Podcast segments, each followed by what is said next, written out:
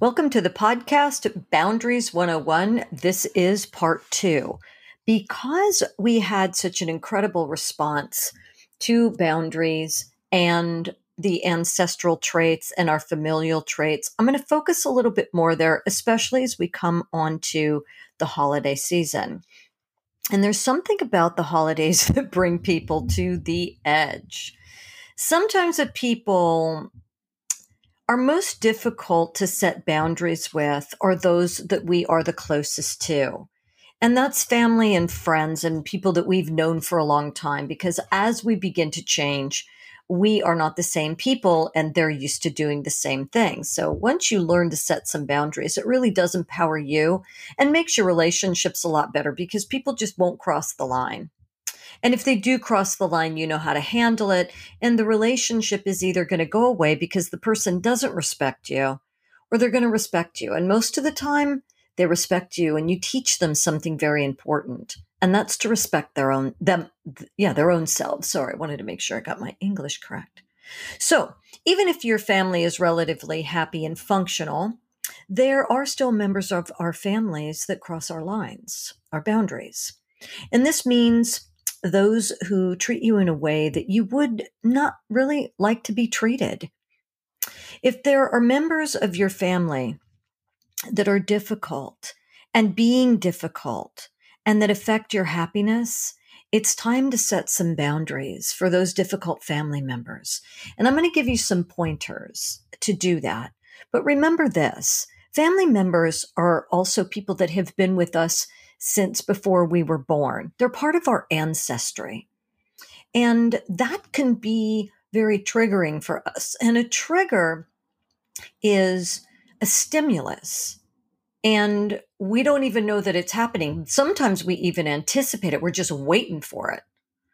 And that person says or does something that elicits an emotional response within us that is not positive. It's typically negative. Here are some of our pointers. Number one, you need to value yourself, which means you value your time. You're important and you deserve to be treated well. If the people around you don't appreciate and respect you, family or otherwise, ask yourself whether you actually want to spend time with them, and then ask yourself how much time you want to spend with them. You get to choose what you do, with whom, and when. Your time is important. Your time is precious. And if you don't value how you spend it, nobody else will either. That means setting limits with lovers who tell you they'll be there at five o'clock and they show up at seven. Or they set a date with you and they say sometime after five and they roll in at nine. That's not okay. You could have been doing something for those four hours. And when you let somebody treat you like that, you put them as a priority above yourself. Set your boundaries. I'll be there somewhere, you know, after five. Well, can you tell me exactly when? Because there are things that I'm going to want to do. You have every right to ask that question. So pay attention to that. And that means you need to respect the time of others as well. Don't be sloppy with your time. Time is very precious. You need to give yourself permission to do what's right and what's best for you. Cultural and family norms imply that we're supposed to spend our holidays with our families.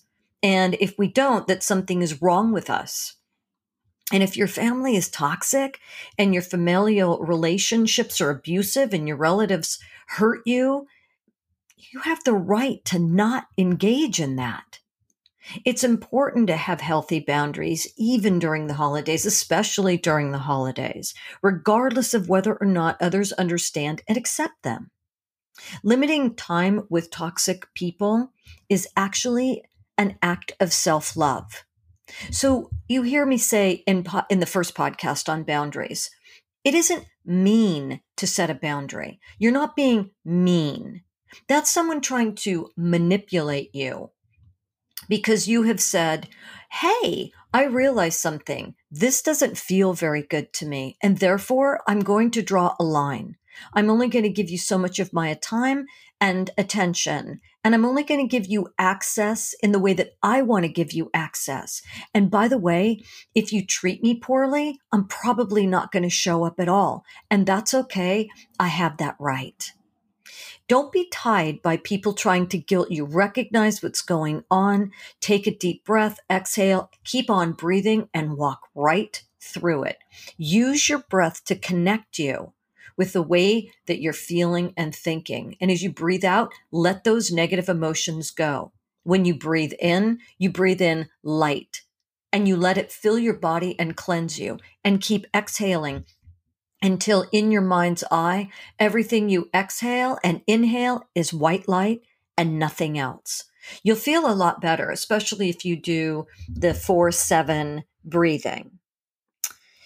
All right, now we have to know this. This is a very important one. You have to know yourself. You have to know your triggers. This is why I always say you have to know you. A trigger is that thing that creates a reaction within us. It's a stimulus response.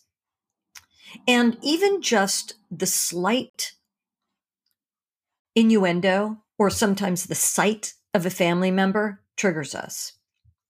And the smell or their voice. I'm telling you, it goes way, way back and there's a memory there. Triggers are different for everybody, but the most important thing is that we know what our triggers are and then we handle them and we anticipate what can happen. This is how we begin to master our emotions and our minds. And this is going to change the circumstance and the situation and the reality and the way everybody reacts to you. Period. It's up to you.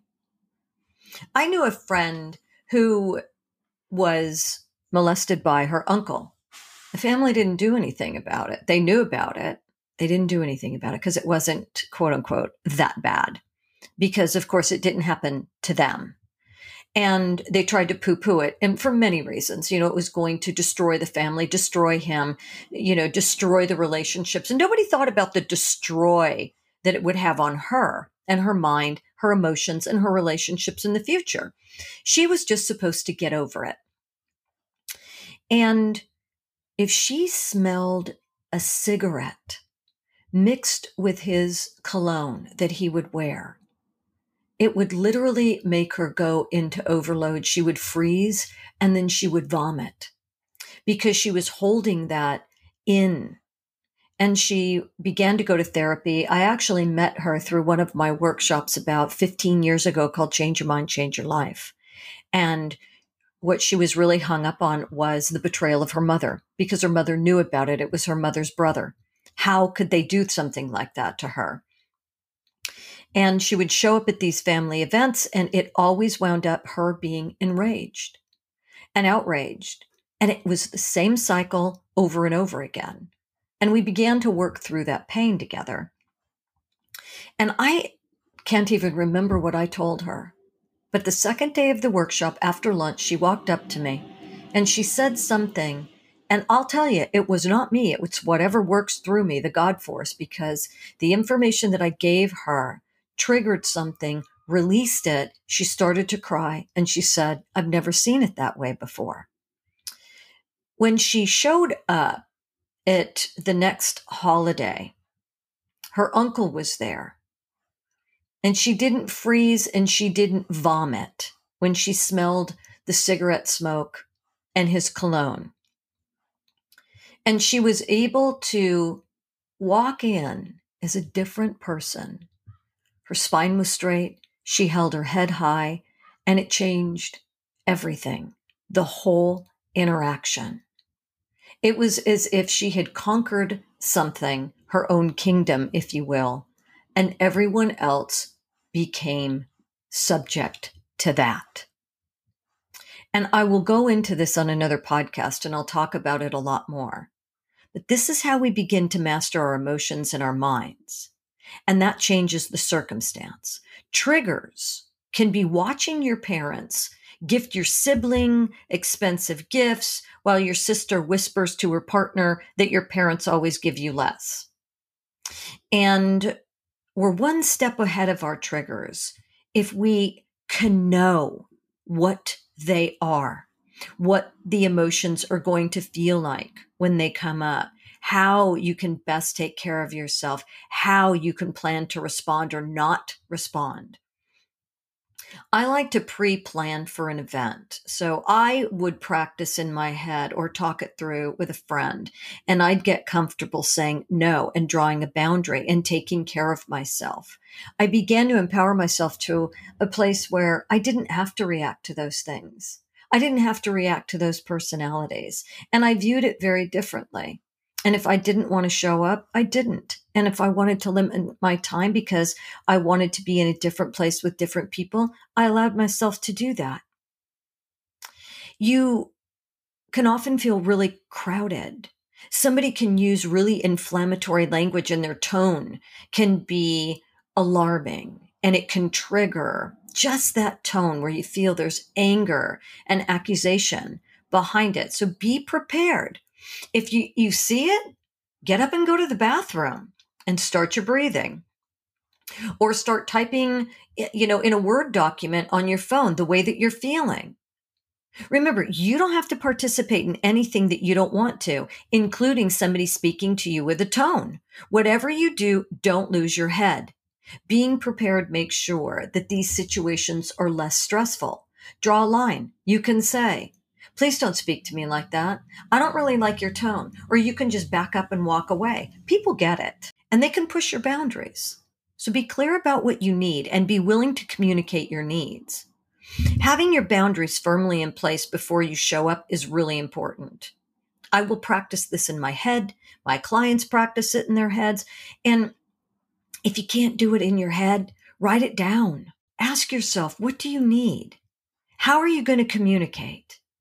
For example, sometimes we have to plan that the family member that's the most difficult comes over after everything is prepped. So 30 to 45 minutes before you sit down to eat, for example. That way you don't have a lot of interaction with them and you don't get too drunk so that you can actually cook the dinner because you have to deal with them. And ask yourself, how much time do you want to spend with your family? That's going to change the situation. Because if it's about how much time you want to spend, that means you need to go to their house. You don't need 40 people in your house. And with COVID, you're not even allowed that. Because when you can get up and leave when you're ready, that's empowering. Let it be okay that you want to spend part of the holidays with friends, that you want to spend it alone, that maybe you want to go on a hike. Maybe you want to go to a movie. Spend time in meditation on a holiday. Some people go to the gym. They blow off stress before or after. Don't be afraid to release your energy before, after, and even during. Go for a walk. You don't want to be with the family at the holiday season and you instead want to be with your friends. That's 100% okay. It's your life, your time. You do it your way. And once you've identified your limits, you have to communicate them clearly and kindly. And in boundaries 101, the first part, I tell you, you might have to just use your feet and walk away. If your family members don't have a filter or any regard for you and others and they create dramas, you have that right to not participate. You have the right to not listen. You have the right to not be that sounding board. If those conversations are dominated, they're one sided, exit the conversation if you're not comfortable. And it's important that we learn to practice saying no. When we're dealing with family members, especially parents, the word no is typically something that wasn't allowed. We had to go along with what family wanted us to do. And so we have habits of trying to please and do things that our family members want us to do, and we don't want to do them. And this is not our family's fault, it's just how it was set up.